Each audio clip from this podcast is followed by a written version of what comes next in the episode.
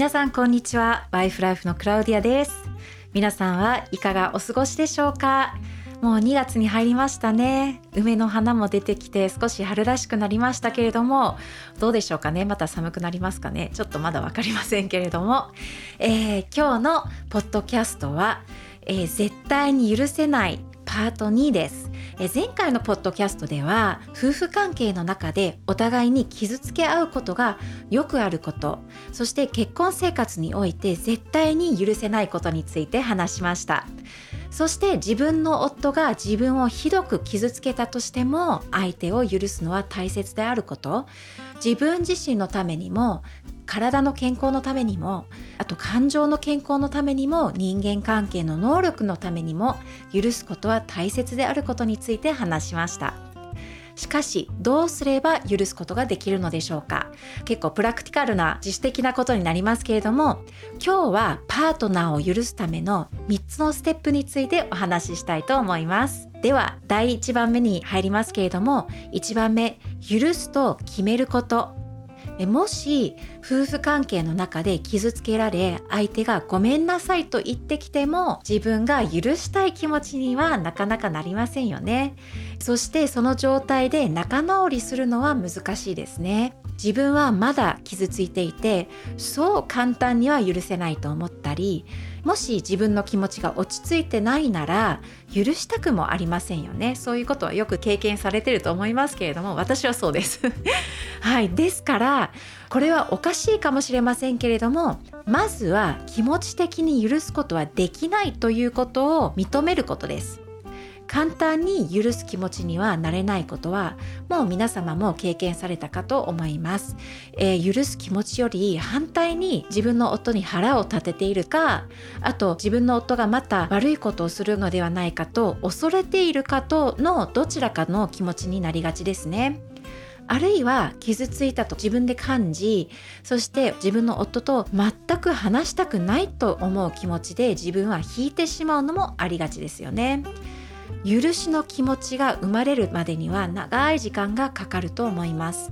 そして何かを頭で決めた後に気持ちがついてくるということもよくあることですね。すごい単純な例えですけれども例えば何かをセールで見て自分の頭はこれは安いと思い、えー、その後に欲しいという気持ちは来るかもしれませんね。もう本当に単純な例えですけれども実はいろいろな場面で経験されると思います。だからこそ自分の気持ちよりパートナーを許すという決断がずっと重要になりますね。許しへの第一歩は相手を許すと決めることなのです。では彼を許すとは実際どういうことでしょうか。それはただ大丈夫だよとかもうなかったことにしようと旦那さんが知ったことをなかったことにする意味ではないのです。相手が何かをしたこと彼に自分が傷つけられたのは、まあ、本当に事実ですのでそれをなかったことにすると自分にも相手に対しても嘘をつくことになります。あったことに向き合うことその問題を解決することはそこからの夫婦関係をよく作り上げるための鍵ですからあったことをまずは認めるのは大事です。ですが相手を許す時に彼のしたことを見るのではなくそして彼を悪くダメ旦那にするのではなく彼を価値のある人間として見るのが大切です。私は傷つけられたけれどあなたを愛してるよあなたを尊敬しているよと言えるようになるのが実は相手を許した証明になります。その段階までに行けるためにはもう一度相手を見つめ直しそして例えば結婚式で約束した無限な愛どの状況でも自分が彼に約束した愛を彼にまた与えることを決断することです。そして具体的に言うと私が彼を尊敬し彼に親切にして彼を愛していることを行動で示すということも意味しています。今まであったことに対する自然に来る反応に身を投げるのではなく新しい彼を愛する道を生き始めることです。これは無理だと思う方もいるかもしれませんがまあ私もそう思います。実はそうなんですね。自分で相手を許せるのは本当に難しいのです。自分の夫を完全に許せるのは実は神様の助けがないととっても難しいのです。ここでまた神様の話が出てきますけれども相手を許すことができるのは自分も許されたと実感してから実際にできることです。正直なところ自分もいつも良いことをするわけではないですよね。あの本当に自分に対して正直になったら相手を許すためにはまず自分の悪い意向や行動も認めなければならないのです。実際喧嘩の中で起こったことであったり根本的に自分が起こす罪まあそういうことでもあったりあの自分が悪いことをしたっていうそういう自分に対する意識を持たなきゃいけないですね。聖書には人はみんな罪を犯したと書いてあります。まあ皆様も知っているかもしれませんけれども自分が悪い考え事や行動をしてそしてその結果自分はやっぱりちょっと嫌な気持ちになりますね。ああこの悪いことをしてしまったとか愚痴を言ってしまったとか、まあ、本当に嫌な気持ちになります。その罪の気持ちから本当は解放されたいと思いますけれどもそんな簡単にはできないのですね。自分がその気持ちを小さくしてもなくなることはないですね。そして例えば周りのみんなも悪いから大丈夫。自分より悪い人もいる。と自分をなだめるのも少しの期間しか効きません。そこで神様は私たちを作り私たちの悪いところも知っている上にその罪の行動そしてそこから出る嫌な気持ち実は罪自身を完全に取ってくださいます。すでに自分が犯してしまった罪悪い考え事や愚痴や行動を神様自身がしたように神様は、まあ、この地上に来てあのイエス様として生きたんですけれどもイエス様がその罪の責任を負ってくださってでその代価を払ってくださったから全部許したと言ってくださいます。私たちの悪い心が神様には真までお見通しでありますから神様は私たちにとってそれでもあなたは高価で尊い。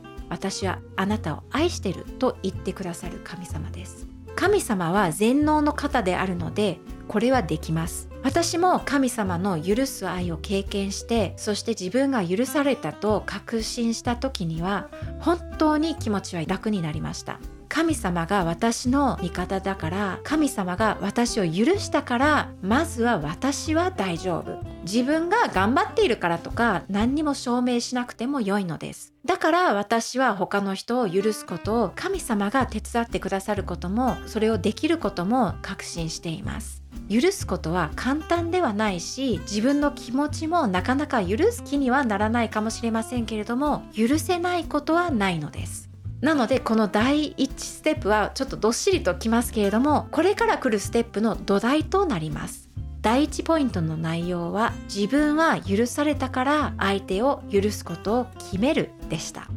では次のステップへ移りますけれども2番目には私が許したことを行動で示す。子供たちが喧嘩をした時には私たち親はいつも仲直りのステップを見せようとしますよね。そして最初の一歩を踏み出すのは本当に難しいですね。子供にとっても難しいし大人になってももっと難しくなるんですけれども傷つけられた側として相手と目を合わせて向き合わなければないからです。実は自分が傷つけられ相手を許すことができない私たちは相手が悪いという裁判官のような決断あの判決を下してしまうからですね。相手を許すと決めたのならその裁判官の立場から自分が降りてそして相手に同じ目線で会わなければなりません。そこで非常に重要なステップはパートナーに許していると伝えることでもあるのですね。上から目線でもなくまあ噛みつくような言い方でもなく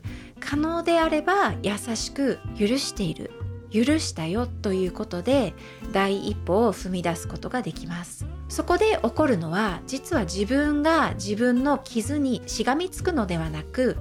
その傷のところから少しずつ離れて解放されることです。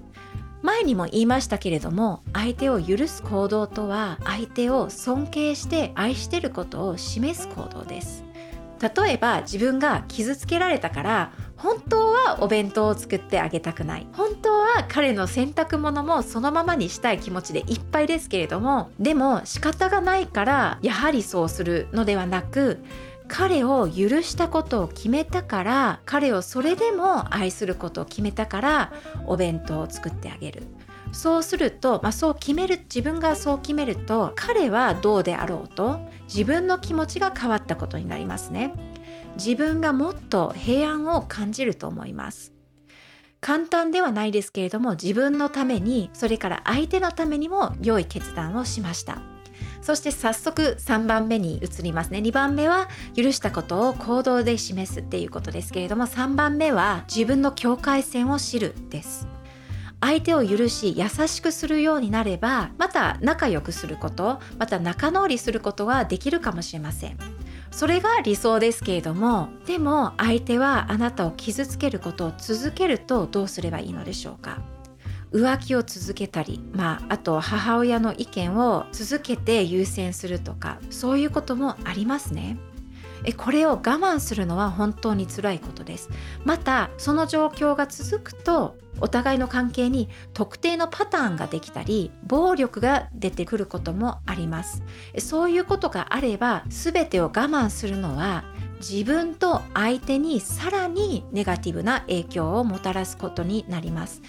その状態を経験しているなら是非良い境界線を築いて彼とあなた自身を守るための手段を考えることがあの必要になると思います。ぜひそうしてくださいえもし妻側が境界線を立てるならそして自分私は良くされる価値があるということを伝えるような境界線を立てることが大事になります